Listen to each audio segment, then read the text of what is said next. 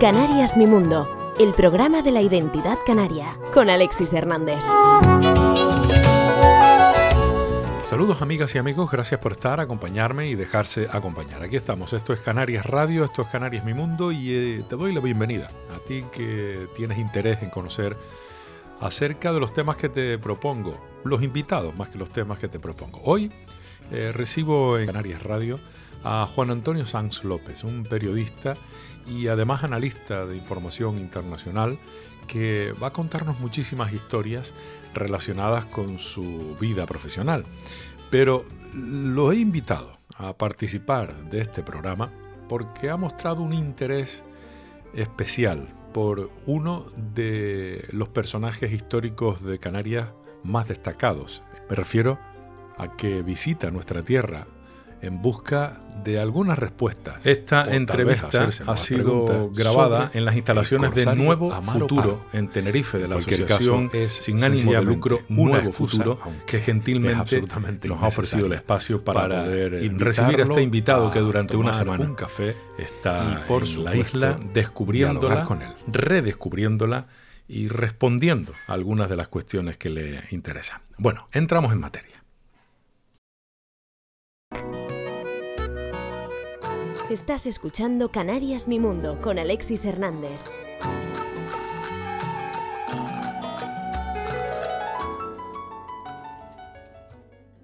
Juan Antonio Sanz López, periodista y analista de información internacional. Así por lo menos es como se presenta en sus redes sociales. Juan Antonio, gracias por estar aquí, gracias por acompañarnos. Muchas gracias a vosotros y para mí es un grandísimo honor haber podido volver a, a Tenerife después de muchísimo tiempo, cerca yo creo de uf, quince años quizá, y, y poder encontrar muchas de las cosas que... que ya había entonces, pero y muchas más nuevas que, que no vi en, en aquella época. Juan Antonio, ¿qué le ha traído a, a esta tierra?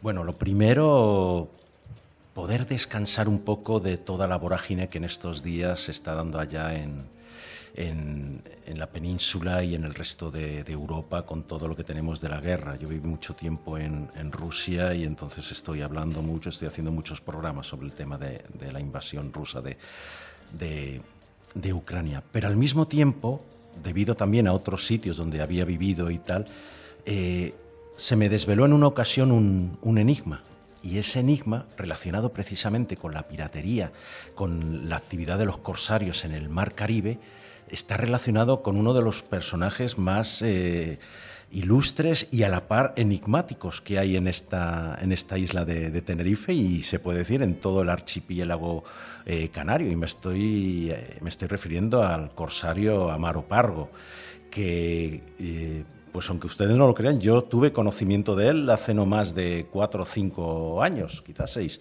cuando yo vivía en Cuba.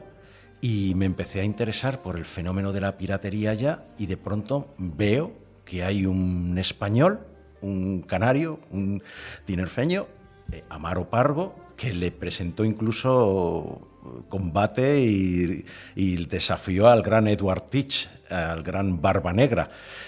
Y cuando empecé a rascar, a rascar, y bueno, siguiendo diferentes eh, programas y podcasts españoles, por ejemplo, las crónicas de San Borondón. De esta casa, sí, sí. Ahí, efectivamente, con José Gregorio, que, que me entusiasmó, y digo, pero bueno, ¿cómo no sabía yo que a mí que me interesa la, la piratería desde que leí por primera vez eh, La Isla del Tesoro?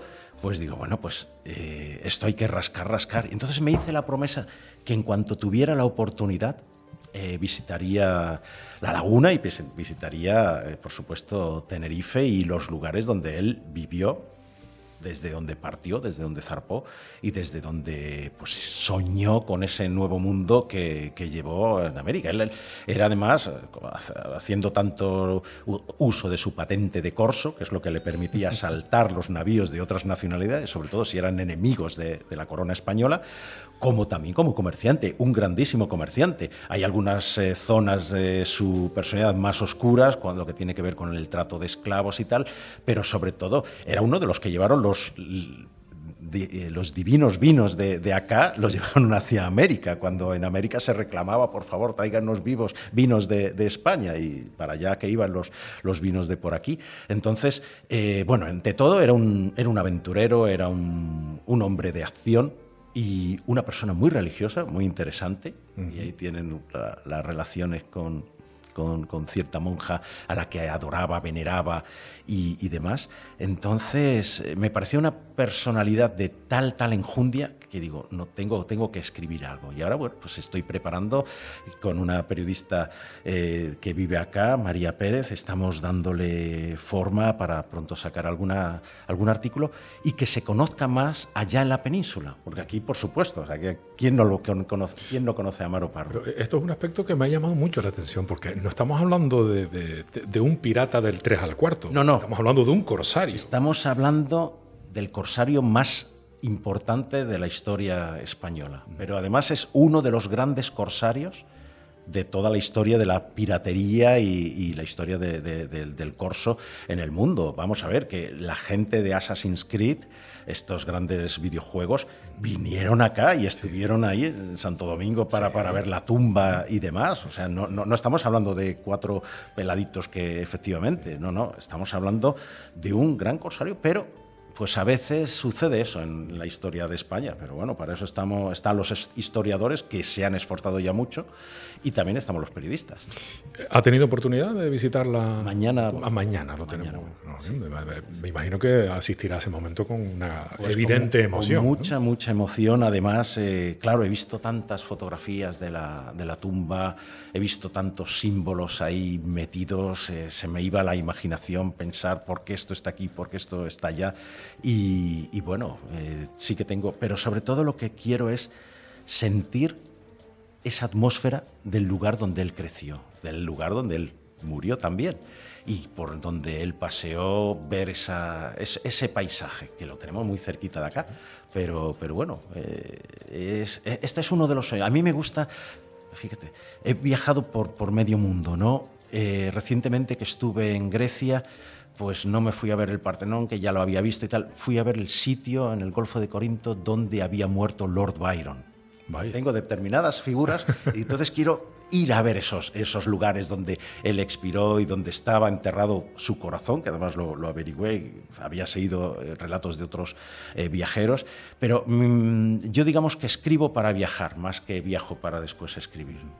Y viajar, viajar ha, ha viajado lo suyo, ¿eh? Ha estado ejerciendo de corresponsal para la agencia EFE en Rusia, Japón, Corea del Sur, Uruguay. Informaciones que ha cubierto, eh, además, a nivel internacional, de acontecimientos destacados. Lamentablemente, muchos de ellos vinculados a la guerra. Pasó, por ejemplo, con la guerra de Chechenia. Sí. Y su condición de analista de información internacional le ha llevado ahora a los distintos medios de comunicación, lamentablemente, una vez más, por una guerra. En este caso, la invasión rusa. Un país con el que tiene una relación muy especial, porque me confesaba antes de comenzar esta, este diálogo que es su segunda lengua, el ruso, ¿no? Pues sí, y como se dice, a fuerza ahorcan, porque yo viajé allá por primera vez en el año noventa y dos, fui a estudiar ruso, yo ya había trabajado para la agencia EFE un poquito, eh, se acabó ese contrato de interinidad que tenía y digo, bueno, pues yo había estudiado ruso, árabe e inglés. Digo, pues primero vámonos a Rusia y después ya veremos a qué otro país nos vamos para seguir perfeccionando. Y allá llegué y allí conocí a, a mi primera esposa, eh, Liena, y con ella viajé muchísimo, rusa, rusa de Kazajstán, de origen ucraniano además, con lo cual tuve, tuve mucha oportunidad de, de viajar por esos, por esos sitios. Estuve en Crimea, precisamente, en Nikolaev, Mykolaiv, que ahora lo llaman y está siendo atacado por los rusos, eh, bueno, por un montón de, de lugares y, y me da muchísima pena en ese sentido, porque yo he sido, se puede decir, casi ruso durante un tiempo. Tenía esposa rusa, tenía suegra rusa, tenía suegro ruso, cuñado ruso, tenía amigos rusos. y no son lo que hoy día, desgraciadamente, el ataque brutal que está haciendo Vladimir Putin contra, contra ese país maravilloso que es Ucrania, que es un país hermano de Rusia, pues es lo que se nos quiere presentar. Rusia es una, una, un país con una historia, una cultura increíble y, desde luego, se está manchando demasiado, pero no por los propios rusos. Y si, lo, si hay rusos que apoyan eso es porque eh, en su inmensa mayoría están engañados por la pura propaganda. Eso, eso, eso es lo que parece. Y además no deberíamos caer en el, en el, en el error de etiquetar a todos los rusos en función de lo que nos están ofreciendo por televisión, porque probablemente los rusos no se están enterando de la mitad. No, de, de y además en cuanto llega un poco de información ya estamos viendo, estamos cerca de veinte mil detenidos que ha habido ya. veinte mil detenidos protestando contra un acto en Rusia, son muchos. Imagine, imaginémonos que acá en la, en la, en la isla detuvieran a, a doscientas personas siquiera. Sería un escándalo brutal. veinte personas incluso sería un escándalo. Estamos hablando de veinte mil casi. Entonces la gente protesta y la gente no se achanta. Contra la desinformación, la visita a los lugares y la información de primera mano. Esta ha sido Su, su tónica general a lo largo de la vida. No, no, nunca se ha creído lo que le han contado. No tanto que no me haya creído, sino que quería, digamos, vivirlo y comprobarlo, o refutarlo o reafirmarlo. Entonces, eh, bueno, pues com- es simplemente el...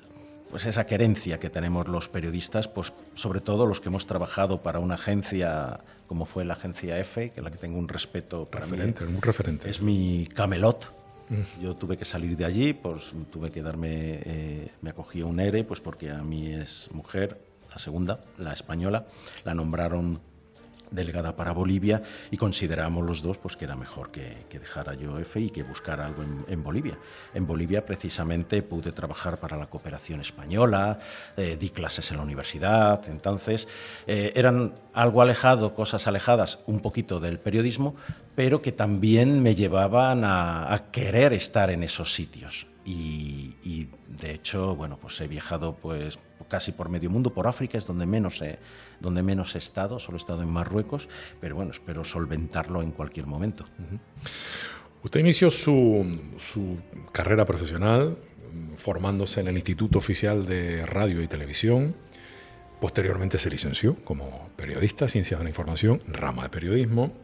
Y después me llama la atención que se especializó, universitariamente hablando, a través de o en el Instituto Universitario General Gutiérrez Mellado, en servicios de inteligencia e historia militar. Sí. Un hombre enamorado de la paz. Sí, pero no quiere decir nada. Eh, para conseguir la paz, estudia la guerra, no haz la guerra, ni prepárate para la guerra. Estudia la guerra pre- precisamente para evitarla. El Instituto Universitario General Gutiérrez Mellado es uno de los mejores centros de enseñanza académicos de España en el tema de eh, academismo, digamos, geoestratégico. Ajá. Y eso es lo que me interesaba a mí. Yo ya había trabajado y, y vivido en Rusia y había estado en contacto también pues, con los servicios secretos de, de aquellos lares. Los periodistas éramos muy sabrosos para ellos porque eh, bueno, eh, los servicios secretos rusos yo creo que son o eran hasta ahora los, los mejores en el mundo a la hora de saber eh, aplicar ciertas medidas para conseguir información y de una manera implacable, que es lo que le diferenciaba a lo mejor de otros servicios secretos también muy buenos. Se habla del Mossad y tal, pero el Mossad también estudió de los rusos y, bueno, to- en todas partes pues tienen una, una especialidad. Y entonces estudié estas dos especialidades, bueno, y con, pero con unas preferencias muy, muy concretas. Por ejemplo, en el ámbito de la historia militar a mí me interesaba muchísimo, y así lo reflejé en mis trabajos, por ejemplo, cómo peleaban los mongoles, cómo ellos lograron semejante pueblo tan chico, dentro de lo que cabe, llegar hasta las puertas de Europa. O como, por ejemplo, yo había vivido dos años y medio en Japón, como el, la introducción de los arcabuces eh, de, de Portugal, portugueses y españoles, cambiaron la historia de ese país y ayudaron a la cohesión y a la formación de un Japón moderno. Uh-huh. En el siglo diecisiete, finales del dieciséis y principios del diecisiete, eh, como ellos lo cambiaron la estructura incluso de esos arcabuces, los empezaron a fabricar y llevaron a, a, a que se aislaran porque ya tenían lo más importante, cómo los españoles y cómo los portugueses llegaban a las costas de Japón y cómo al final un pequeño pueblo como eran los holandeses fueron los únicos que tenían derecho para comerciar. Entonces yo recorrí Japón, me pateé y en, este, en estos cursos pues dije, bueno, pues voy a utilizar esto. El tema de, de inteligencia, pues desde luego siempre Rusia ha estado ahí. Como puedo leer y, y, y hablar el ruso y entenderlo bastante, bastante bien, pues entonces eso para mí era una ventaja porque no hay tanta, tanta gente que hable y comprenda este idioma. Entonces Rusia para mí ha sido como un, no voy a decir una segunda patria, pero desde luego un segundo lugar de creencia. Mi hijastro, que es de origen ruso, ahora es, ahora es español, y militar además español, eh, pues eh, podría verse obligado, en, en el peor de los casos, a enfrentarse a antiguos, eh, a gente de, de, de, de su antigua eh, nacionalidad, aunque era de Kazajstán, pero de etnia rusa, pues eh, me hace tener una, una especial querencia y vínculo con ese país. Y por eso yo, desde que empezó todo, yo pido que, que se vaya al diálogo, que se vaya al diálogo, y todos vamos a tener que ceder, pero no hay otra. A veces tengo la sensación, usted que es un hombre tan viajado y además a esos niveles muy interesantes, desde luego, de que en muchas ocasiones la realidad no es lo que parece. Hay una realidad más allá de la realidad, sobre todo en este ámbito en el que está usted comentando, ¿no? Exactamente, porque desgraciadamente nos, nos fijamos en lo que más sobresale. Eh, podemos ver un trozo de hielo en el océano y diremos, ay, qué trozo, qué témpano de hielo, y posiblemente haya un iceberg debajo. O podemos ver una pluma saliendo detrás de un risco y decimos, ay, que debe haber un águila tremenda, y después a lo mejor es una alondra. Quiero decir, no podemos interpretar por la mera apariencia o por la, el primer vistazo. Y sucede igual con los colores, no todo es blanco y negro, hay infinidad de grises, pero lo que es más es hay infinidad de colores. Cuando hablamos con una persona o hablamos con otra, podemos, ay, qué mal me cae porque hace estos gestos y tal, cuando hay semejante iceberg por debajo que no vemos de esas personas y que posiblemente eso, esos comportamientos eh, obedecen a determinadas causas. No podemos juzgar, lo mejor es indagar, indagar, preguntar, hablar. Entonces, con los países igualmente sucede, sucede lo mismo, y ahí está Rusia, que podría parecernos, no, Rusia es eh, la Unión Soviética rediviva. Hoy no. La Unión Soviética solo fue una parte pequeña de la historia de Rusia, igual que Putin es una parte pequeña y será una parte pequeña, y vendrán otras personas que nos harán ver de nuevo lo que, la, la maravilla de ese país, igual que Ucrania, si, si finalmente no queda destrozada o destruida. Entonces, nosotros como europeos tenemos una...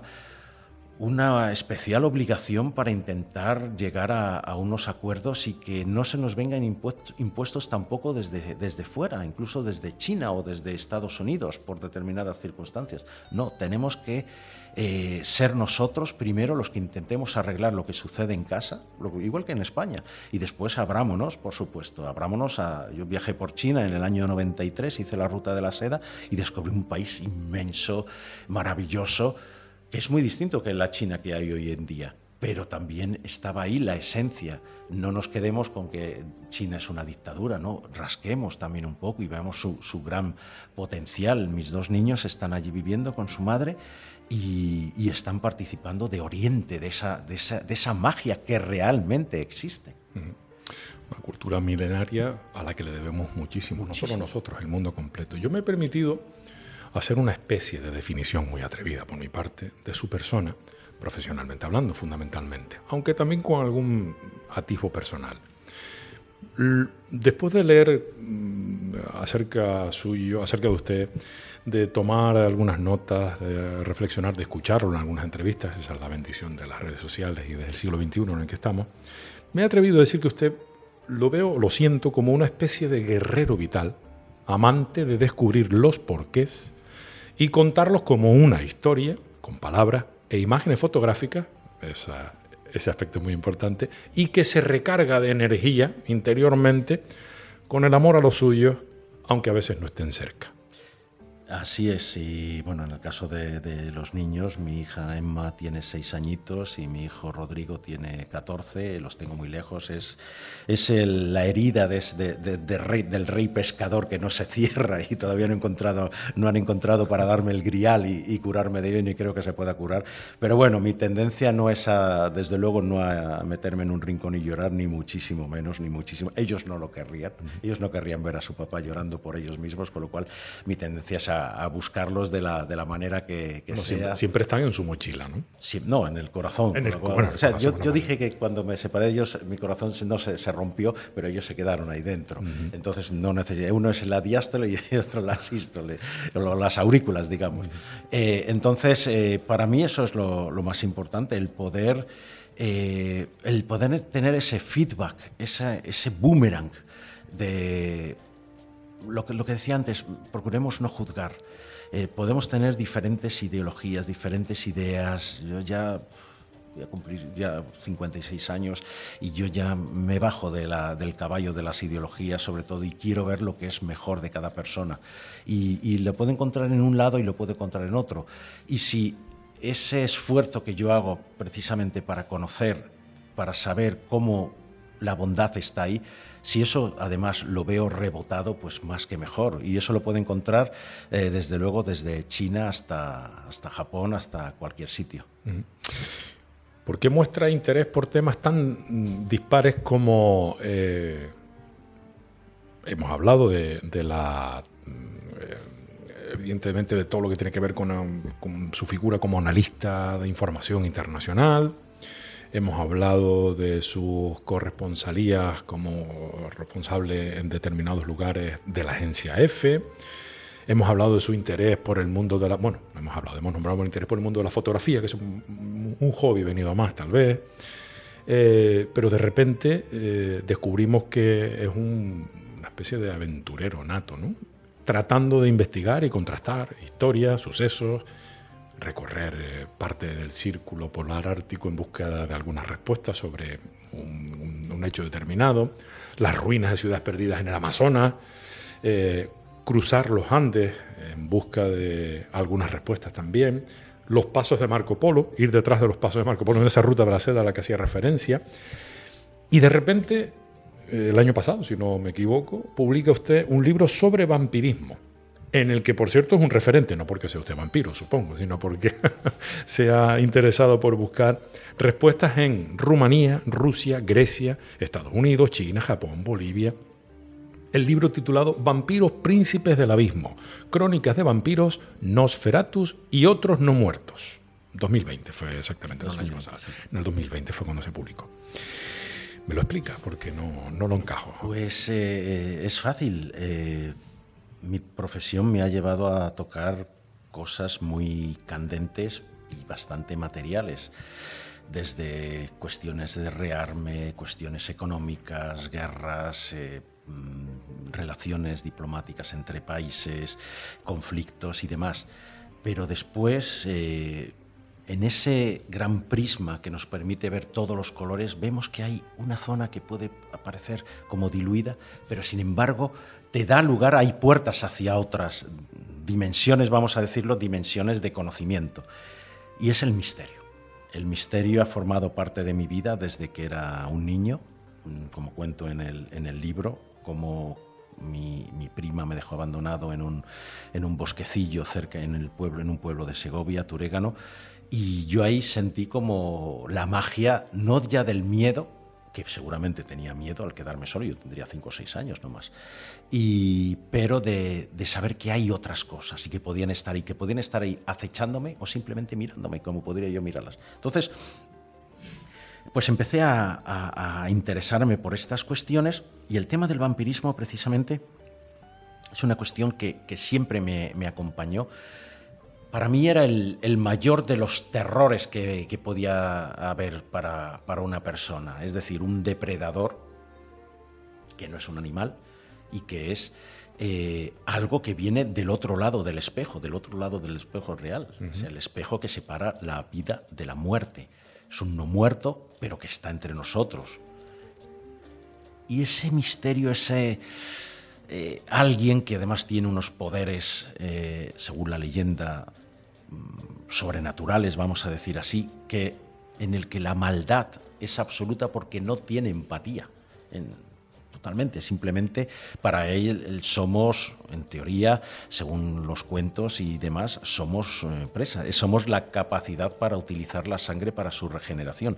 El misterio de la sangre, que es eh, magnífico, la sangre que se ha utilizado siempre desde el principio de los tiempos como medio, como instrumento de invocación de esos muertos, eh, la sangre como eh, panel de vida que permite eh, que alguien pueda sobrevivir haciéndole una transfusión.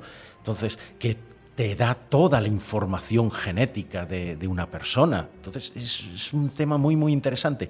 Y lo que me di cuenta pronto es que la leyenda, el mito, el fenómeno del vampirismo estaba repartido por toda la Tierra. Y así, según yo iba viajando, pues iba recopilando información. Pues desde ceremonias casi chamánicas en, en Rusia, en el sur de Siberia, donde se hablaba de ciertos vampiros, a lo largo de la ruta de la seda, cuando eh, yo tenía veintiséis años y la recorrí de oeste a este, provenía de, de Rusia, y a, oí, escuché hablar de, de los Xianxi, esos vampiros saltarines, por decirlo de alguna forma, tan terribles, en Japón, donde pude vivir dos años y medio y y escuché sobre los kappa, sobre los eh, kitsune o sobre los jikininki, los comedores de, de cadáveres, pero no al estilo zombie, sino de una manera consciente, de los yamabushi, esos eh, sabios de las montañas que, que advertían precisamente contra, contra los vampiros. Y después en, el, en, el, en la península, en, perdón, en, la península en, en Sudamérica, cuando escuché hablar de los Abchanchu en los Andes, en el lago Titicaca, de los duendes también chupadores de sangre en el Amazonas, el Amazonas que lo recorrí buscando, es verdad, buscando ciudades perdidas, y llegué a una, a Las Piedras, en medio de la confluencia de los ríos Madre de Dios y Beni, que son dos afluentes del Madeira, a su vez afluente del, del Amazonas, y en Estados Unidos, en, colonia, en sitios como Exeter, en, cerca de Providence, la patria de H P Lovecraft, uno de mis escritores favoritos. Y después, el último lugar que visité, que es precisamente el primero que trato, fue Rumanía. Yo tenía una deuda con ese grandioso país, maravilloso. Hay muchos rumanos en, en España y, y había hablado con algunos y agarré la mochila y me fui a, a ver este sitio. Yo, yo le tengo que preguntar, ¿cuánto de verdad, de real, más allá de lo que las personas creemos, existe eh, del mundo de los vampiros? Y la segunda pregunta. Me imagino que a lo mejor ha tenido oportunidad de, de estar muy cerca, por lo menos de la energía vampírica. ¿Es verdad al final? ¿No es verdad? ¿O depende de lo que uno quiera creer? Pues la última definición, el último apunte que has hecho, seguramente sea el más, el más real. Depende de lo que uno quiera creer. Ahora bien, eh, el mito existe. El mito existe, la leyenda existe. Los vampiros yo creo que no existen, pero se les da de alguna manera forma cuando alguien cree en ellos. Claro. Entonces, y después hay cosas raras. después hay cosas ¿A, raras. ¿A qué se refiere, de, por ejemplo? Eh, eh, cuentos, bueno, ellos lo, la gente no lo cuenta como si fueran cuentos, sino como cosas reales de eh, exhumaciones apresuradas y cadáveres que no están descompuestos. Eh, ceremonias realizadas incluso hasta hace muy poquitos años, en el do, año, por ejemplo, dos mil tres dos mil cuatro, con el tal Tomás Petra en el oeste de Rumanía, del que me hablaron en la, en la estación de trenes de Brasov.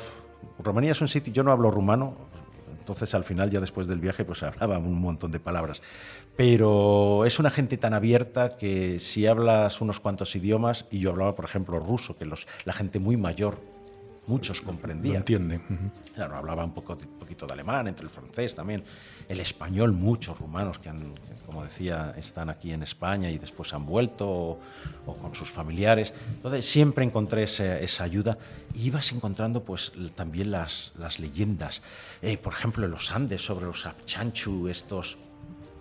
una especie de vampiros así, eh, muy temerosos, muy parecidos al, al Nosferatu que nos pintan las, las películas, o el Antaguaya, que es una especie de vampiro eléctrico, yo no sabía cómo definirlo, en, los, en las aguas del, del Titicaca, en la isla de Pariti, donde estuve, y yo conocí una persona que dijo que le había atacado el Antaguaya, y esa persona no era un, una persona iliterata, con todo el perdón, por supuesto, pero que a lo mejor solo vive en el, en el ámbito de la, de la leyenda o del cuento. No, no, este era un científico, era un biólogo. Y él lo decía con mucha seriedad. Digo, no, habrá sido una rata, nos enseñaba la cicatriz, habrá sido una rata, un... No, no hay ratas aquí. Bueno, pues un perro, ¿eh? Pero tampoco hay perros. Bueno, ¿qué era eso? Pues no lo sé. Yo, desde luego, me cuesta creer que un vampiro eléctrico con forma de gato, según lo definen unas veces, otra como de murciélago, otra como si fuera un, un zorro, le hubiera atacado a este señor en un día de tormenta. Pero la, la, la, el subconsciente es tan poderoso que puede crear figuras de cualquier eh, forma.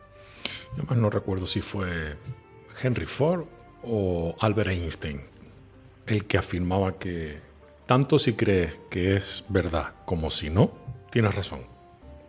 Ahí está. Vamos a ver, eh, lo que nosotros soñamos es una realidad, porque está en nosotros, está en nuestra mente, es real, no es algo que, que sea, como dicen en, en ruso, chepujá, o sea, que, que no tiene valor ninguno, tiene mucho valor y puede llevar a que un científico llegue a una, a una, a una conclusión propia científica, a que, un, a que una escritora eh, escriba uno de los mejores relatos, como pasó en el caso de, de Mary Shelley y Frankenstein. Entonces, eh, el sueño es real, el mito también es real, porque se está transmitiendo de padres a hijos, de nietos, de eh, abuelos a nietos. Yo recuerdo cuando en, en esta aldea de, de Turégano, Eh, de cuando niño, las señoras mayores, las viejas del lugar, nos contaban las historias sobre los aparecidos, y yo ahí empecé a tener conciencia de lo que era el fenómeno vampírico, porque en España no se conoce tanto como, como vampiro en sí, con esa palabra. Hay otros nombres, eh, las guajaras, chuchonas, eh, pero hay también leyendas que, que nos permiten ver que es el aparecido el que vuelve desde el otro lado y con intención de hacer daño, sobre todo a los suyos. Es la equiparación auténtica de lo que en, en Europa Central, en Rumanía, en Hungría, en Eslovaquia, yo he escuchado hablar de los vampiros, porque no siempre los vampiros absorben la sangre. Lo importante es que ellos se apoderen de la energía de, de esa persona a la que posiblemente querían mucho y que al retornar pues eh, quieran permanecer en esa, en nuestra realidad, para eh, pues que en esa mala creencia de que, de que ellos tienen que seguir permaneciendo, pero la única manera que tienen, repito, según las leyendas, es apoderándose de esa energía eh, psíquica o física que, que tienen los que, los que estamos todavía vivos. Desde luego, lo que uno cree es lo que, lo que existe y la realidad de cada persona, es cierto. Hace, bueno, creo que fue esta mañana mismo, leía en la prensa, Eh, a colación de lo que uno quiere creer o, o cree sencillamente, que Canarias es la tercera comunidad en, en España eh, con mayor incidencia de captación en sectas destructivas. Sé que no tiene nada que ver, o indirectamente a lo mejor sí, con este tema que estamos hablando, pero lo cierto es que eh, ¿qué buscamos cuando queremos creer en el vampiro que viene a ajusticiarnos, o la secta que, sin tener conciencia de que es una secta, nos absorbe?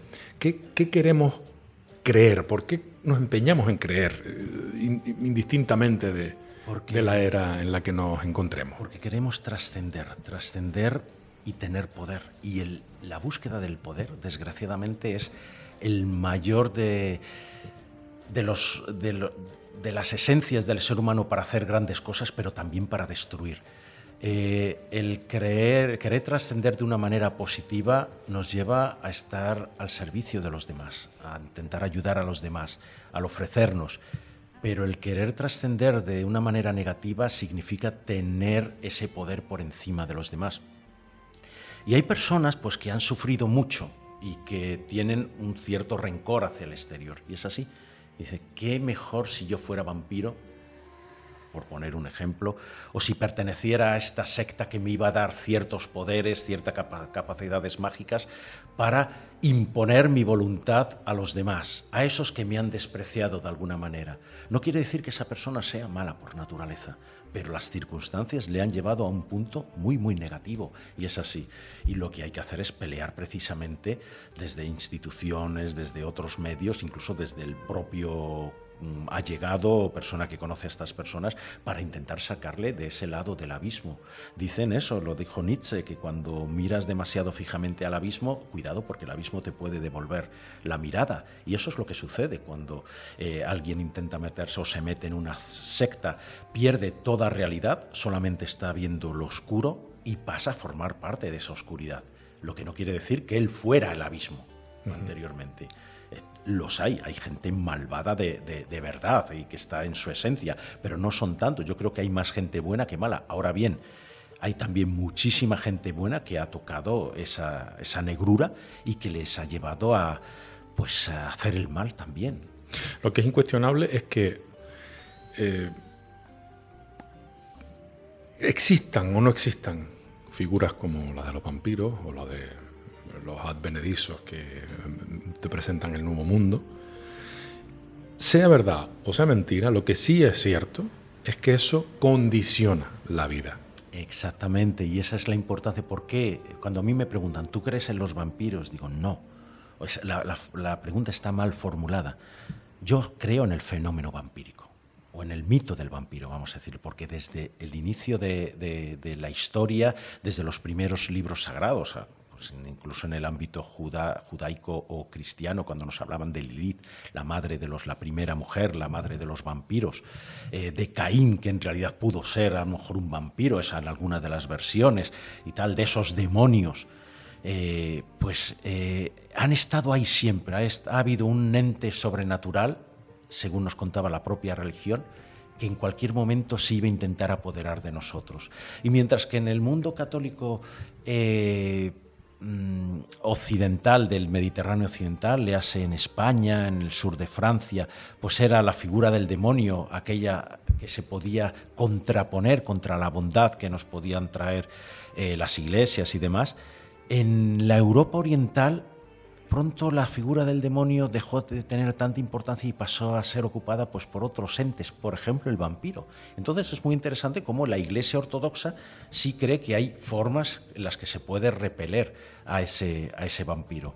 Y de la misma forma que aquí en, en Occidente, en el sur o suroeste de Europa, pues es, son esas apariciones, esos entes eh, demoníacos los que nos pueden tentar y los que nos llaman a la puerta. Puedo pasar, como haría cualquier vampiro. El vampiro no entra si tú no le dejas pasar, de la misma manera que un demonio no se va a meter en ti si de alguna forma no le, no le dejas tú pasar. Y estamos hablando de un mito parecido, pero que distinto, mejor dicho, pero que tienes ciertas conexiones. Les recuerdo que estamos hablando con Juan Antonio Sanz López, periodista, analista de información internacional, aunque hablando de vampiros no lo parezca.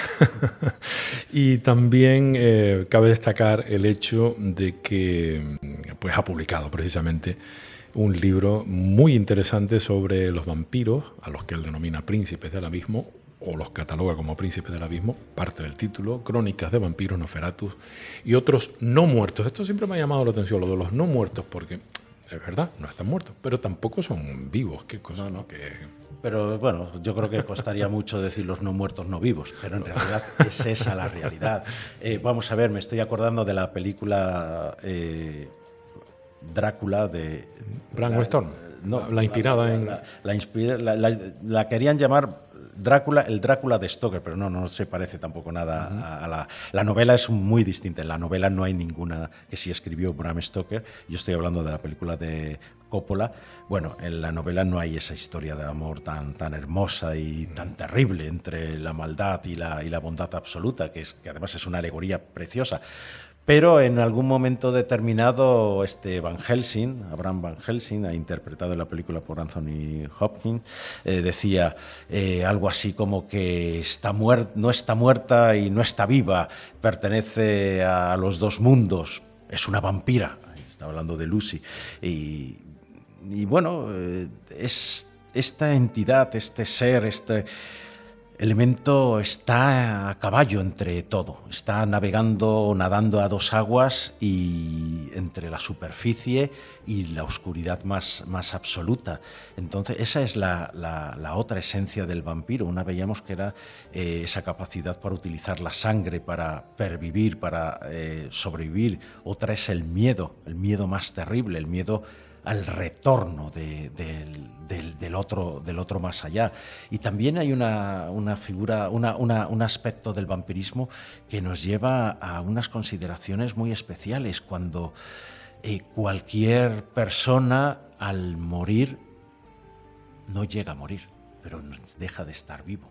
Entonces es como si quedara atrapado en ese limbo extraño donde la única manera de salir adelante es haciendo daño y intentando mantenerse de ahí, eh, y sin que haya perdido además alguna de las eh, funciones o alguno de los deseos que le vienen como, como, como seres humanos. Por ejemplo, se habla mucho, y en el caso de, de Europa Oriental sobre todo, del deseo sexual que tienen los vampiros, del hecho de que a quien primero visitan es a su viuda o a su antiguo amante.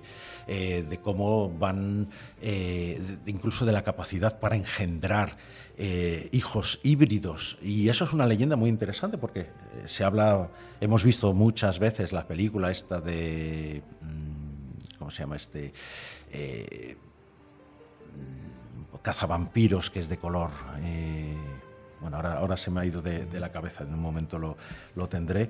Eh, esos son los Dampir, Dampir con D.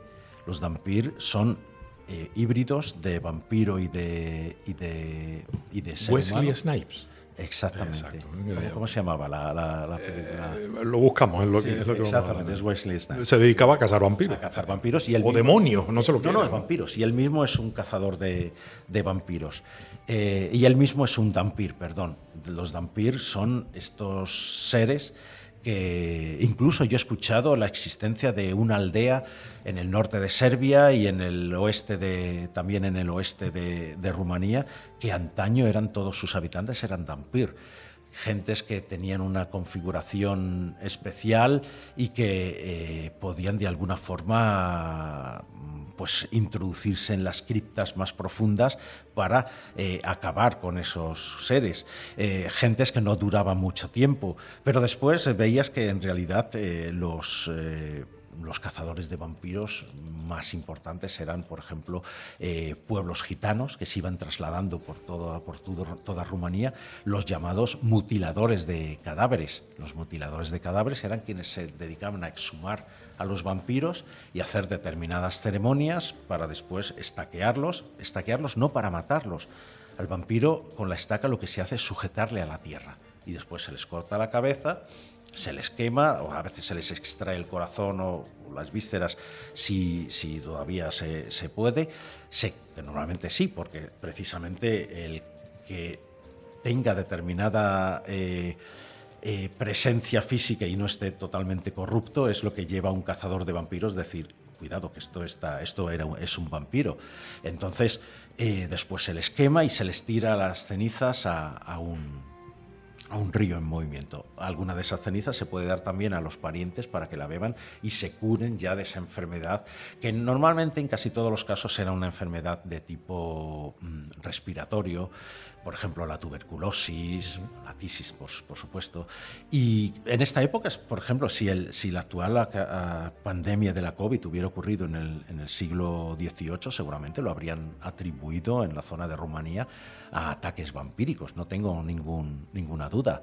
Entonces, bueno, eh, en cada momento pues uno reacciona, uno examina lo que es la realidad con diferentes eh, términos de conocimiento, y hoy por suerte la, la medicina ha avanzado mucho para decir no, no, usted lo que tiene es una neumonía triple y, o del tipo que sea, y, y, y tenga cuidado porque lo, lo puede matar, no es un ataque de un vampirismo, porque además contaban los, los relatos que están recogidos por, por famosos upirólogos, decían el peso en el pecho por la noche, que uno puede respirar como si tuviera alguien delante, y si alguien tiene mucha fiebre va a haber vampiros, no, va a haber hasta un elefante encima. Blade. Blade es el claro título sí, de la película, además hay tres hasta donde he podido ver, Blade, sí. Blade dos y luego Blade Trinity. O sea, sí, que... lo que sucede es que aquellos vampiros son casi como superhéroes, como los de Crepúsculo o como incluso Entrevista con el vampiro, son ah, okay. vampiros bellos y tal. Mm. Eh, mi búsqueda de vampiros ha ido por otro lado, ha ido detrás de los vampiros folclóricos, eh, ancestrales, que apestan y que son bastante malos y feuchos. Mm. Eh, le ha traído a Tenerife, a Canarias, en muchas ocasiones eh, otras razones, pero en este caso la figura de Amaro Pargo y la de los templarios. Esto me ha sorprendido cuando dialogaba con María Pérez, la periodista que ha propiciado este encuentro, por cierto, en una casa espléndida que nos han brindado la asociación Nuevo Futuro, a la que le agradezco muchísimo que estemos aquí, con Canarias Radio, la autonómica, y, y me nombraba el hecho de que venía usted a esta tierra buscando algunas respuestas, primero en torno a la figura de Amaro Pargo, pero también en torno a la figura de los templarios, y no es muy habitual, porque en principio no hay constancia de, de una presencia notable de templarios en Canarias. No hay ninguna prueba, por supuesto. Son solamente indicios, pero a veces de indicios se construyen historias. No va a ser una historia o no sería una historia periodística o quizá un ensayo. Si en un ensayo se pueden plantear los indicios y tal. Yo viví mucho tiempo en, más de cuatro, casi cuatro años, mejor dicho, en, en Bolivia. Había estado también viviendo otros dos años en Uruguay, después en Cuba. Y continuamente se hablaba sobre esa llegada de los templarios a América, que es una de las posibilidades un tanto mística y de reconocerlo, muy legendaria, después de que en mil trescientos siete fueran perseguidos por, y aniquilados como orden, pues por el rey Felipe de, de Francia. Después con, terminó todo, presuntamente con la quema de Jacques de Molay, el último maestre, en mil trescientos catorce. Pero en mil trescientos siete una flota de, de barcos templarios, diecisiete, diecinueve, hay diferentes cifras, partieron de La Rochelle. La Rochelle es un puerto, era el puerto grande que tenían los templarios en el oeste de Francia. Los templarios se dedicaron sobre todo a la protección de los peregrinos y a intervenir en cruzadas en, en Oriente Medio, Oriente Próximo, mejor dicho, pero tenían encomiendas por toda, por toda la cristiandad. En España tenían muchísimos. Entonces, y eran los únicos que tenían la capacidad en aquellos tiempos, lo que era la Europa mediterránea y central, de tener una flota capaz de llegar a, a multitud de lugares. Entonces, ellos dispusieron también de muchísima plata para construir, por ejemplo, más de un centenar de grandes catedrales en toda, en toda Europa. También. Un centenar, un más centenar, de un centenar. Un ce- más de un centenar. No, y bueno, eso es mucho, mucho dinero, mucha plata, en unos momentos en que las minas de plata, tanto en Europa, en, en, Af- en, en Alemania y, y también en Oriente Medio, pues estaban casi agotadas. Entonces hay teorías, que no es, no es invención mía, por supuesto, que apuntan a que ellos pudieron llegar a, a América. Yo en América me encontré con la leyenda del Peavirú, que es un camino que parte de la costa sureste de, de Brasil, de la costa sur de Brasil, eh, cerca de un sitio que se llama Santa Catalina, y que avanza por toda, toma parte, En, en, en algunos territorios surcando ríos, como el Paraguay y tal, y acaba llegando, acaba terminando en, en la zona del Potosí, en lo que es hoy día Bolivia. Y se reitera esa posibilidad de que navegantes de Occidente pudieron llegar y a cambio, a cambio de otros productos, pues se llevaran para eh, Europa esa plata. El término de Brasil, de árbol de Brasil, ya existía antes de que se conociera Europa. Hay algunos indicios muy inquietantes también, eh, representaciones de mazorcas en diversas catedrales, no nos olvidemos de Roslin, en, en, en Escocia. Lo que pasa es que aquí entramos ciertamente, y yo lo reconozco, en un terreno un tanto místico, sí, y creemos o no lo creemos. No hay pruebas, no hay pruebas en absoluto, aunque allí, por ejemplo, yo me encontrara en... En Bolivia, en la zona de Carabuco, es una aldea, un pequeño pueblito en el este de, del Titicaca, con esa leyenda de esa cruz que habría sido traída por San Bartolomé en, su, en tiempos inmemoriales, y se habla continuamente en las leyendas de esos padrecitos, esos hombres blancos vestidos con largas túnicas que vinieron del este. Mm.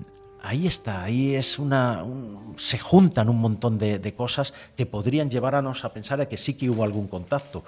Entonces, bueno, pues sí pudieron ser los templarios. Llamémosle X o cruz, vamos a decirlo así. Tuvieron que haber pasado por Canarias. Porque es que esta era, es la base, era, era, esta era, es el, la cabeza era, era, de puente hacia América. El paso, el paso claro, necesario. Si no, tienes que hacerlo por el norte. Y Canarias no la encontró Betancur, ni, ni, si, ni siquiera los, los españoles. Eh, Canarias ya lo conocían los romanos, ya lo conocían los fenicios. Lo que pasa es que ha habido los musulmanes, los árabes de la, de la España conquistada, sí, del Atlántalus, sabían que existía Canarias. Uh-huh. Y de pronto sí, hay, hay, algunos, hay algunos unos siglos donde hay una oscuridad, no se sabe lo que hay. Pero este, este, esta, estas islas maravillosas, estas Hespérides, vamos a decirlo así, eh, estaban aquí, no se han movido. Bueno, a lo mejor San, Brandán, San Borondón sí, sí se movió. Esa es otra historia grandísima que además siempre me maravilló. Entonces, tuvieron que haber pasado por aquí. A mí se me ocurre eh, ciertos lugares como Garachico, donde estaba aquel... El primer puerto importante. Ahí está, claro. Y que no podemos investigar mucho porque hay toneladas y toneladas y metros de lava. Sí. Y era uno de los grandes puertos. La gente, a lo mejor, pues bueno, pues habría que ver qué templos se encontraron realmente cuando llegaron, cuando volvieron. Eh, franceses y después castellanos y de otras partes de, de España a, a, a levantar las, las, pues sus propias iglesias. Es leyenda. ¿Qué respuesta le gustaría encontrarse? Si es Me que... gustaría que en un momento determinado aquí se encontrara en un templo o, o en algún, alguna referencia real a, a que los, templaros, los templarios anduvieron. Habría que buscar, como pasa en otras disciplinas, por unas señas, por un, unos signos. Señales puede haber, lo que pasa es que quizá no las sabemos interpretar. Es de la misma forma que el templarismo sobrevivió a los templarios. Yo no creo que la orden del temple, ahora hay muchas órdenes del temple, sean aquella orden del temple. Sí son herederas y sí que a, asumieron muchos de aquellos valores. El Vatic- en el Vaticano seguramente tenemos toda esta respuesta, para bien o para mal. Es decir, ahí seguro que se nos desmiente o se nos confirma. Uh-huh. Y en, Euro- en América todavía habría mucho que, que rascar. Eh, yo busqué algunos textos jesuíticos que, bueno, pues mi partida demasiado pronta de allí, bueno, ya lleva cuatro años, podrían apuntar a que eh, ya había habido otras órdenes religiosas muy anteriores allí, por allí danzando por, por, esos, por esos pagos, y que realmente no vinieron quizá con esa animosidad que después llegaron los conquistadores españoles. Eran menos quizá, incluso menos que aquellos ciento treinta y tantos de, de Pizarro conquistando medio imperio inca, pero que venían con una actitud mucho más... Eh, no sé si decir que es dialogante, pero desde luego curiosa para, para entrar en contacto con, con otro mundo, que es de lo que se trata. La curiosidad es realmente la mejor de las virtudes, la mejor, sin duda, sin duda alguna. Bueno, y el interés económico, lo que al bueno, final sí, impulsa a, a eso, muchos eso colectivos. Es, ¿no? Eso es lo que lleva a los curiosos a poder desplazarse al sitio. Y sobre Amaro Pargo, ¿qué respuesta le gustaría llevarse? Bueno, no sé si viene buscando respuestas, venía buscando sensaciones. De momento vengo buscando eh, saber quién era este hombre. Ya me llevo algún, algún libro por ahí, eh, alguna cosa sobre la piratería en, en Canarias, aunque él era un, un corsario. Pero bueno, era un corsario que cuando andaba por esos mares de, de, del Caribe y tal... Aprovechaba. Aprovechábamos un poco. Bueno, había que, que, digamos, habría que llenar la, la andorga para, para, para poder hacer cosas. Cosas. Recordemos que fue uno de los, si no el hombre más rico de su época acá en, en Tenerife. Es que ahí quería llegar, claro. Que la, la gran respuesta es, ¿existe el tesoro de Amaro Pargo? ¿Se sabrá alguna vez dónde está? ¿Estará pues, por aquí escondido? Fíjate, yo sí creo que existe, yo sí creo que existe. Desde luego no ahí en, en, en la casita que está ahí, bueno, los muros que hay sí. ahí medio, medio, medio rotos. Pero en algún sitio tiene que estar todo lo que tenía sí, pero este señor. Tengamos ¿no? en cuenta... En, se lo escuché a uno de los especialistas. Eh, yo solo soy un indagador, no soy especialista en Amaro, ni, ni muchísimo menos. Eh, soy un indagador en lo que dicen los especialistas. Se hablaba hasta de sesenta y dos propiedades en la isla.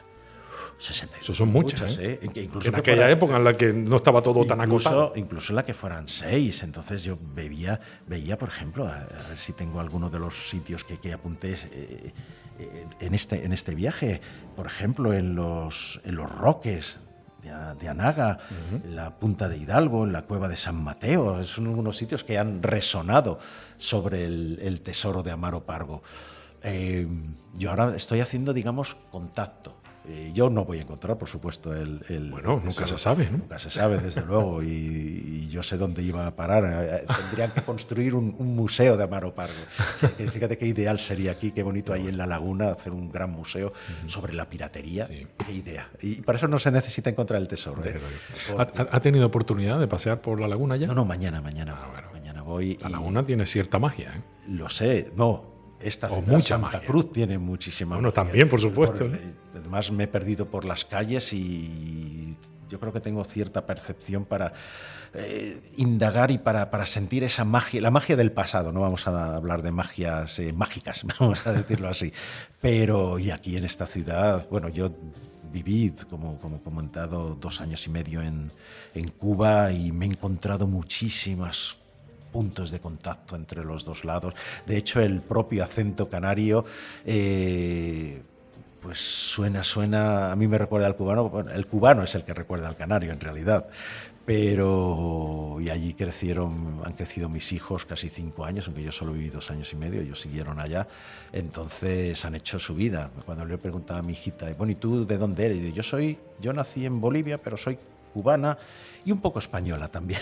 Entonces es muy gracioso. Bueno, a, a, a veces las cosas son más sencillas de lo que parecen y a veces como que busquemos lo que nos une, Eh, nos ahorraríamos muchísimos problemas. Muchísimos problemas, y cuando unos niños, pues como los míos, han vivido en, en tantos países y ma, en más van a vivir, ahora, pues como decía, están en China, bueno, pues están empapándose de lo que es Oriente, pero es que lo que es Oriente antes se vivía también en España y también en ciertas partes de España más alejadas, incluso la propia, en las propias islas aquí, en Canarias. Entonces, siempre ha habido, en un pueblo que es navegante como es el nuestro, como es el pueblo sí. español, en unas islas que han sido plataforma de, de, de impulso para ir a unir continentes, en unas islas como esta donde la piratería hacía unas incursiones tremendas y donde se sabía que no todas las velas eran amigas, sino que algunas enemigas, pero que se sabía que venían de más allá, y donde los propios chiquitos pues crecían con esas ganas de ir hacia más allá del horizonte, hacia allí donde se pone el sol, hay unas tierras tremendas.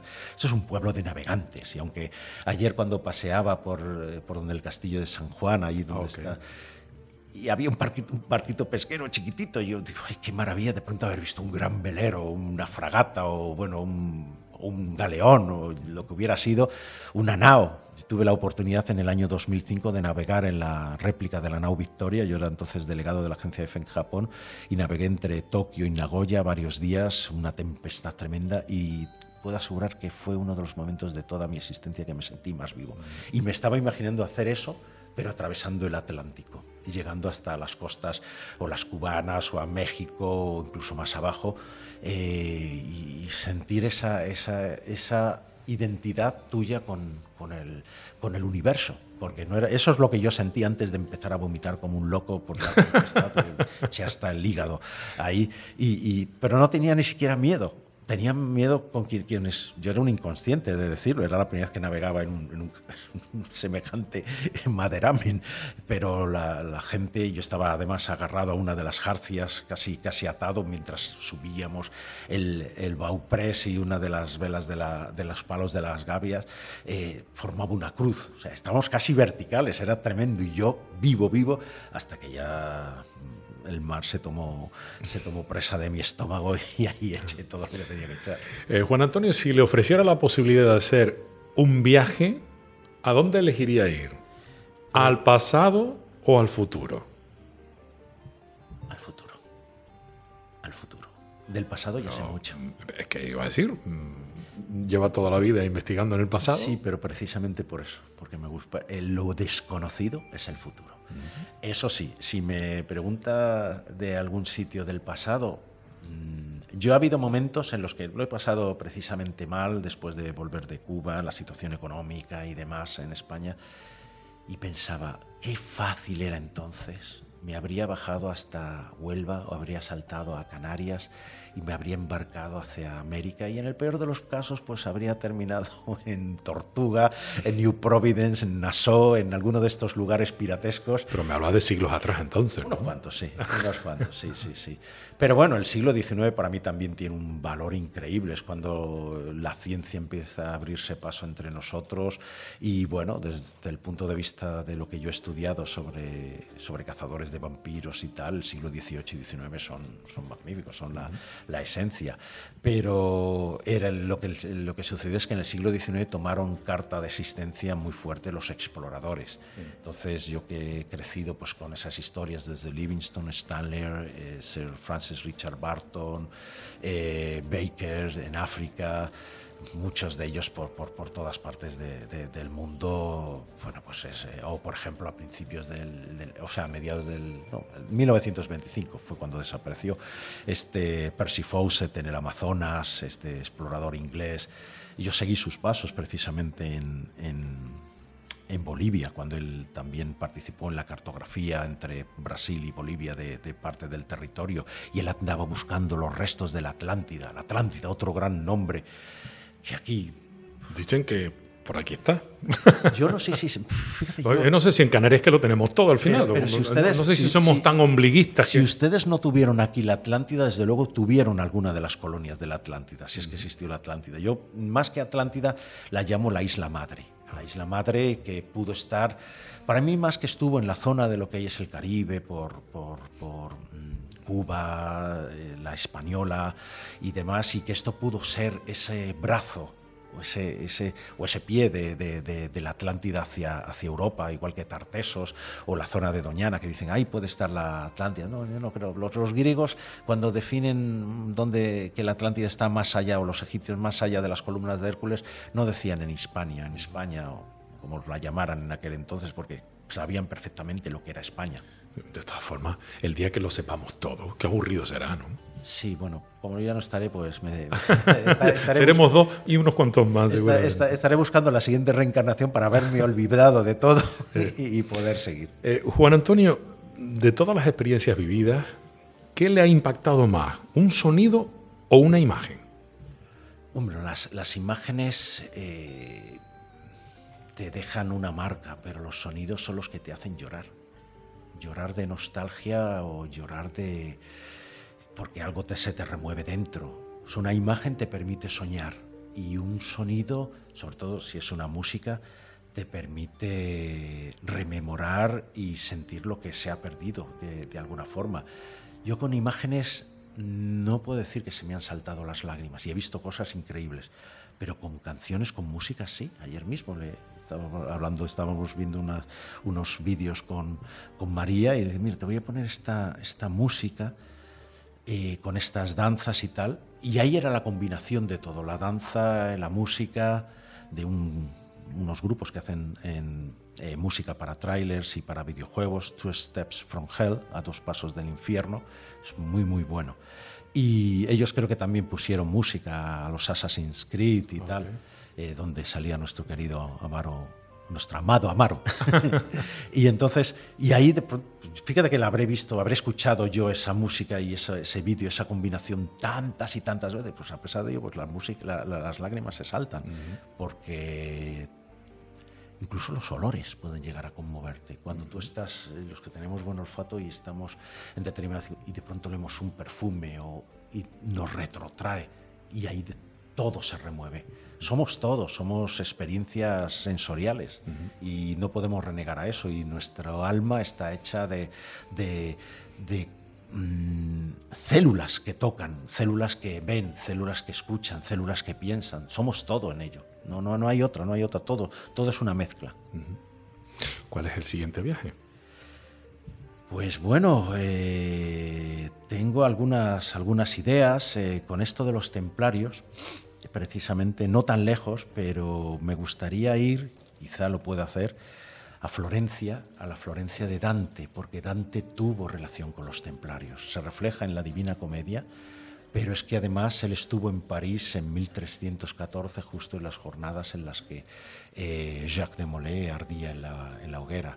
Él pertenecía a alguna, algunas, no eran sectas en aquellos tiempos, alguna sociedad secreta que habían tenido también relación con los templarios. Los templarios, sí, es cierto que se les puede decir que eran los banqueros de aquellos tiempos, pero no, eran posiblemente las personas con mayor inquietud y curiosidad de aquellos tiempos, y por eso tenían tan buena relación con los assassins, no los de la, la serie, sino los assassins del Alamuto, de aquellos del Viejo de la Montaña, esa secta de, okay. de, de, de musulmanes que también creían en algo más, conocían el sufismo, esa manera de llegar a Dios de, de otra forma, sin tantos rituales, con la música, con la danza.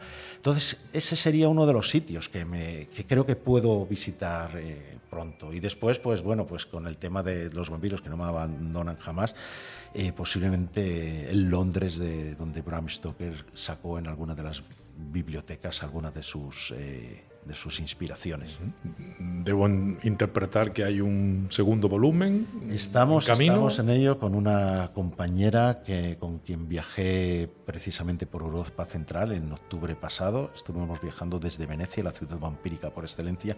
Viajamos por Hungría, Eslovaquia y la República Checa, precisamente detrás de los secretos de la película Nosferatu, que ahí sí que tiene un montón de connotaciones ocultistas y mágicas, y detrás de una mujer fascinante y mala, mala, mala. Esta no, es, esta no la inspiraron, no fueron las circunstancias. Hablo de Erzsébet Báthory, uh-huh. la condesa sangrienta que se, supuestamente se bañaba en la, en la sangre de, de doncellas para rejuvenecerse. Eso no es tan, tan seguro. Lo que es cierto es que mató muchísimas, era sádica, era terrible, y de ella supieron pues tanto Bram Stoker como Friedrich Bram Stoker, el autor de Drácula, como Friedrich Murnau, el, el director de Nosferatu, que viajó por allí, y el Alvin Grau, que era como el inspirador mmm, ocultista de, de Nosferatu. Nosferatu, aunque pensemos, no es una copia, un remedio de Drácula, no, es muchísimo más que eso. Llevamos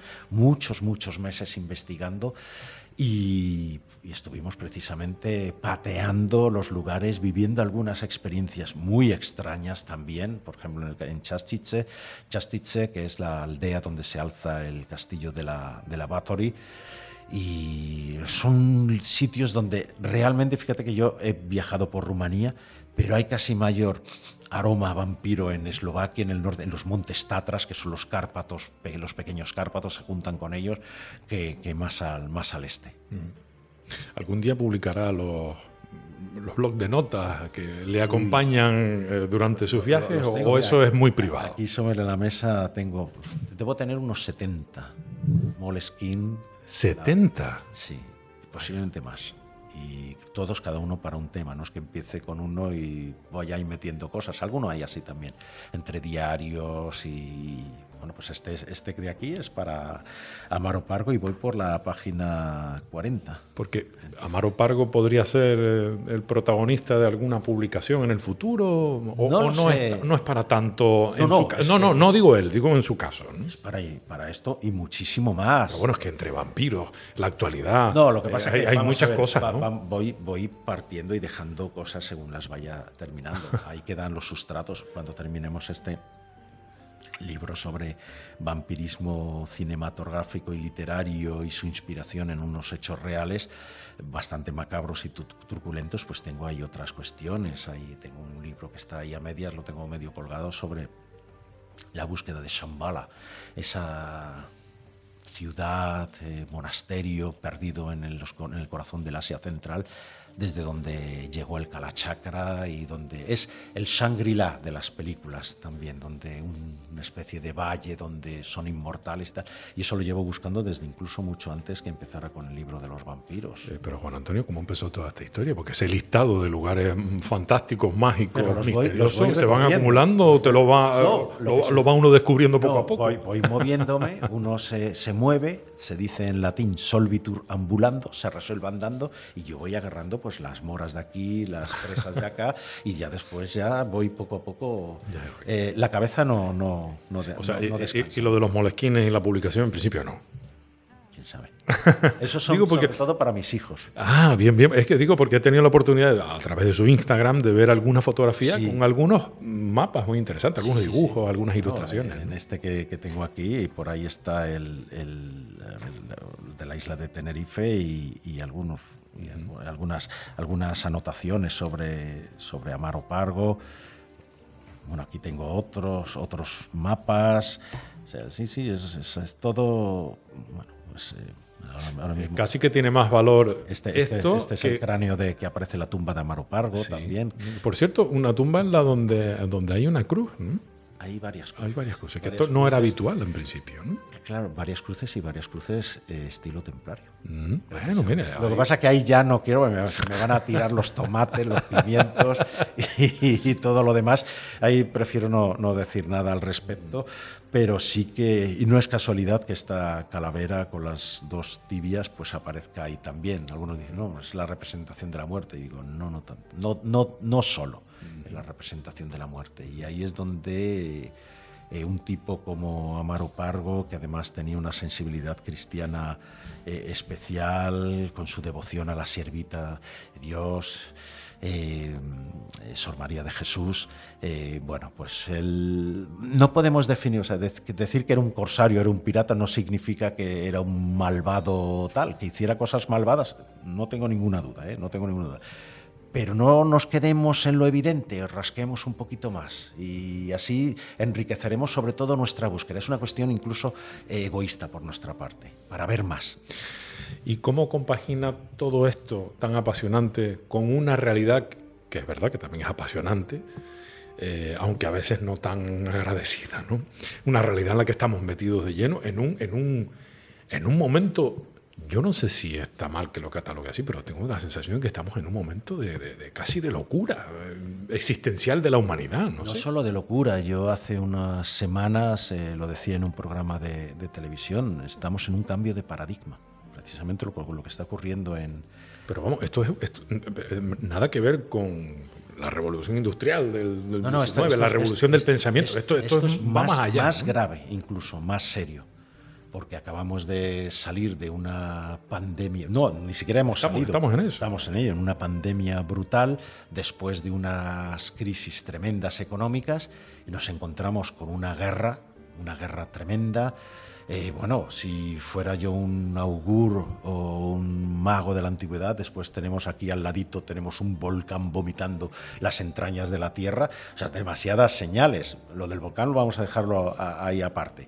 Pero desde luego lo que hay señales de cambio... El, el cambio climático. El cambio climático. Que llevan negando tantos años muchas Claro, cosas. Nuestra hipocresía con el cambio climático, porque decimos, no, no, no vamos a comprar más gas de los rusos porque estamos sufragando su guerra, que es cierto. que es cierto, es así, es así y debería caérsenos la cara de vergüenza, pero claro, si, si rehusas a ese gas, por ejemplo, países como Alemania se van al, al garete y nos vamos nosotros detrás, porque no, no, es que a nosotros nos llega de, de, de Argelia. De Argelia. Ah, cuidado, pero es que los alemanes no se van a quedar eh, así, pero ¿de dónde pueden conseguir el gas? Ah, de Estados Unidos, vaya, qué curioso que, que justo aparece dándonos ese gas licuado que sacan por fracking. Fracking es la manera más destructora del medio ambiente para extraer eh, unos hidrocarburos. Dicen los americanos. Sí, sí, sí. Desconozco el sistema. Desconozco. Ahora mismo es el mayor, este año se convierte en el mayor exportador de gas. Sí. Y es gas, la inmensa mayoría, sacado así, que el día menos pensado les, les hunde el país. Y entonces a, a muchos se les van a acabar los problemas, pues, a los chinos y a los rusos, con esta enemistad extraña y estúpida entre... Por, por, por, por el dominio del mundo, cuando el, dominio, el mundo es suficientemente grande como para que no sea necesario dominarlo, sino que haya sitio para todos. Uh-huh. Y es curioso la, la, la, la santa devoción que mostramos hacia los norteamericanos, cuando tampoco tengo conciencia de que... Y tenemos mala memoria, ¿eh? Porque, exacto, ¿no? Eh, yo me estoy acordando los tiempos, bueno, más o menos somos de la misma edad, los tiempos cuando la OTAN y tal, y aquí se, claro. te, se les tenía mucha tirria y tal. Yo he viajado por Estados Unidos, he tenido... Me parece uno de los países más fascinantes. Estamos de acuerdo, ¿eh? Más fascinante. O sea, yo viajé por la zona este. Es un sitio donde me gustaría vivir y muchos años, donde me gustaría que mis hijos eh, vivieran, porque hay libertad de elección muy grande, pero al mismo tiempo su política internacional es de las más nefastas que ha habido para, para el planeta desde, el siglo, desde la Segunda Guerra Mundial. Sí. O sea, no vamos a negarnos, porque eh, eso de América para los americanos y el mundo para los americanos detrás, pues bueno, americanos quiero decir estadounidenses. Sí. Entonces no deberíamos, eh, cuidado, eso nos ha llevado de, así a considerar a Rusia como el apestado, el paria del, del mundo, y no debería ser así, por, incluso aunque tenga un dirigente como Vladimir Putin. Sí, porque geográficamente tiene más sentido que estemos más cercanos a Rusia que y, a los americanos. Y, y de hecho lo hemos estado, nuestra historia es así, y, y, y ahora parece que son simplemente los monstruos de, de, de Oriente y que son más asiáticos. Bueno, pues si fueran asiáticos, qué bien, porque yo he vivido dos años y medio en Japón, dos años en Corea del Sur, he viajado por China y también tienen una, una riqueza, una, eh, una enjundia tremenda. Entonces, eh, no, no, no despreciemos al que vive en, en la... en la acera de enfrente, al que vive en la ciudad de al lado y al que vive en otro continente, al que vive en otro país, ¿no? Todo lo contrario, empeñémonos en conocer, en aprender de ellos, porque es lo único. Quizá yo me vea con esta manera de pensar que puede parecer incluso un poco tontita y, ay, mira que este que moña se está diciendo, hablando sobre el, el, el amor universal. No, lo siento, yo tengo dos niños de, de, de pequeños y lo que quiero es lo mejor y no quiero más guerras y no quiero esta guerra, quiero que se termine ya, aunque eso significa que tenga que renunciar Ucrania parte de sí o que tenga que los rusos renunciar también y que nosotros europeos también tengamos que renunciar ayudando a reconstruir un país que ha sido eh, salvajemente machacado. Pues es así, no, no hay otra. O sea, si no arrimamos todos el hombro, esto hace pum y se va. Y habrá ya quien esté dispuesto a aprovecharse, aunque sea este, esta, esta podredumbre que, a la que estamos llegando es tan infecciosa que quien quiera comer se va a infectar igual. Entonces, la única manera es eh, tomarnos en una buena medicina que está en la, digamos, en la cooperación, en la, en la compasión en el mejor de los sentidos, desde un sentido de vista ni siquiera judío-cristiano, más bien eh, budista, en tener eh, ese aprecio por lo que piensa el, el, el prójimo, esa aceptación. O sea, bueno, hay cosas que no podemos cam- que no podemos cambiar, bueno, pues intentemos de alguna otra forma mejorar toda la situación. ¿Cómo, cómo puede terminar este conflicto internacional eh, de una forma razonable? Yo creo que va a terminar mal la cosa. Yo espero que no termine muy mal, porque si no termina muy mal, dentro de un año o así no nos vamos a poder ver si vuelvo yo acá, porque el problema, y, y estamos olvidando, es que Rusia tiene armas atómicas y Putin podría utilizarlas. Entonces, yo no quiero asustar a nadie, pero, pero eso es una realidad, es una realidad y una posibilidad muy tremenda, uh-huh. muy tremenda. Entonces, eh, busquemos el diálogo, renunciemos un poco a todas nuestras ganancias o lo que estemos pensando, y hablo de las grandes potencias, eh, para obtener de todo este mare magnum. No es necesario que Rusia se parta en dos o se destruya en esta guerra de Ucrania, que podría pasar. Y eso sería mucho más terrible que la propia guerra de Ucrania, si tenemos una guerra civil en Rusia. Sería el fin de Europa. Pero eso seguro. Si ya estuvo a punto de serlo cuando en mil novecientos diecisiete, después en mil novecientos diecinueve, mil novecientos veintiuno, veintidós, cuando ya se desató la guerra civil, eh, ahora sería casi seguro, pues porque estaríamos con partes enfrentadas y partes con, con armas atómicas. Eso sería muy, muy terrible. Entonces, cooperemos lo suficiente como para intentar resolver todo este follón, porque todavía nos van a llegar muchas más pruebas, muchas más plagas, entre comillas. Lo del COVID solo ha sido un aviso. Eh, y hay gentes ahí que están tocando las narices muy bien, están analizando, haciendo que analizan virus y se les están escapando.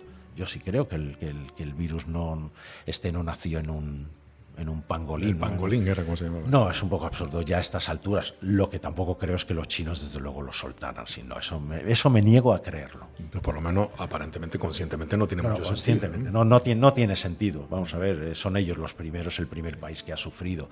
Pero que hubiera, que fueran un laboratorio chino o...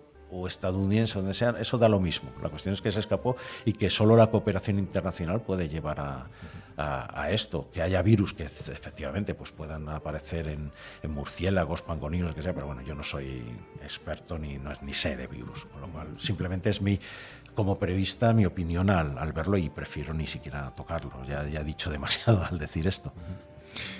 ¿Y qué papel deberían jugar los medios de comunicación en este momento? Porque están compitiendo con el medio de comunicación personal que somos cada uno en las redes sociales, ¿no? Pues de momento deberían dejar un poco la desinformación, porque hoy día lo que predomina precisamente es la desinformación, la manipulación, y al servicio de poderes e intereses muy, muy personales. Entonces, eh, ya sea de carácter ideológico, nacional, eh, político, incluso pues eso, personal. Pero la desinformación, en esta guerra lo que predomina es la desinformación. Solo estamos recibiendo parte de, de esos datos, son los que nos llegan desde un lado, es del lado ucraniano, que está además manipulado por otros, por otros intereses externos, como pueden ser el estadounidense, el británico, el europeo.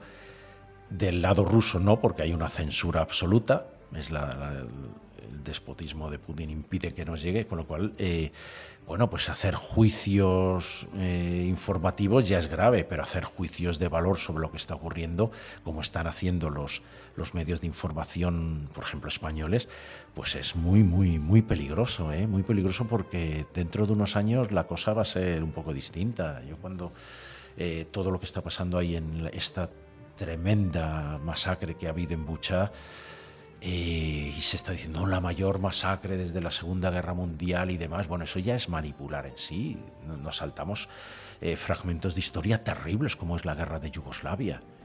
La guerra de Yugoslavia, recordemos lugares como Srebrenica, donde murieron más de ocho mil, bueno, pues creo que fueron muchísimos más, y fueron en cuestión de días, fueron ejecutados y salvajemente asesinados, violaciones sistemáticas de, de mujeres, niñas, ancianas, en campos de concentración dedicados a eso. Después eh, el, nos olvidamos de Kosovo. Pocos años después, nos olvidamos de que la OTAN bombardeó, Belgrado bombardeó Serbia, la OTAN, que se constituye como una, eh, como una sociedad de defensa, como una alianza de defensa, no una alianza eh, de ataque.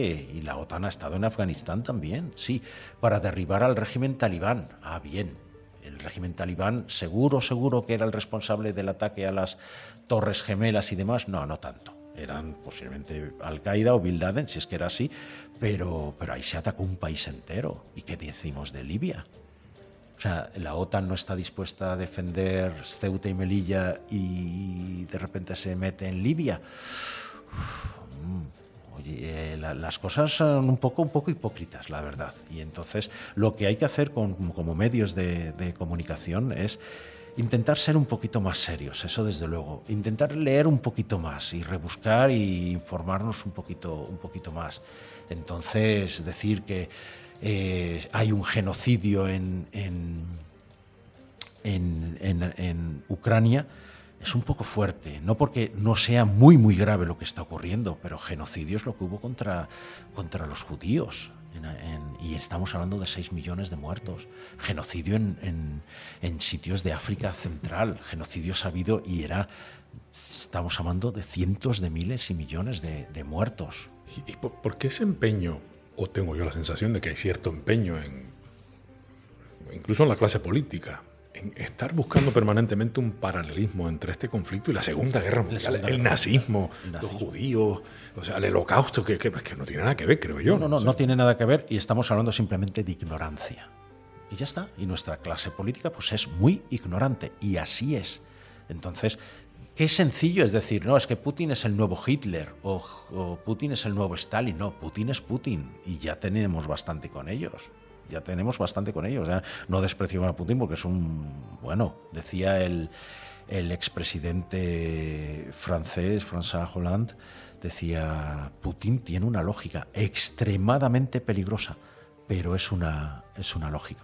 Entonces, una lógica que... que... pretende llevarlo a, a dónde, porque es un misterio. Pues no sé dónde, dónde tratará de, de llevarlo, pero desde luego de momento es hacia el, hacia el, hacia el abismo, si esto sigue así. Bueno, esperemos que ese abismo esté en un lugar que sea inalcanzable y que nunca, Ojalá. y que nunca llegue a ser una realidad. Eh, Pero está siendo esa realidad. Lo peor de todo es que está siendo esa, esa realidad. Entonces, eh, es esta la oportunidad para obligar, de muchas maneras se puede obligar a, a sentarnos en la mesa de las negociaciones. Y desgraciadamente ya no es un tema de Ucrania, Rusia, si es que alguna vez lo fue. Entonces ahí es... No se puede decir. Quiero decir que ya estamos metidos hace muchísimo tiempo.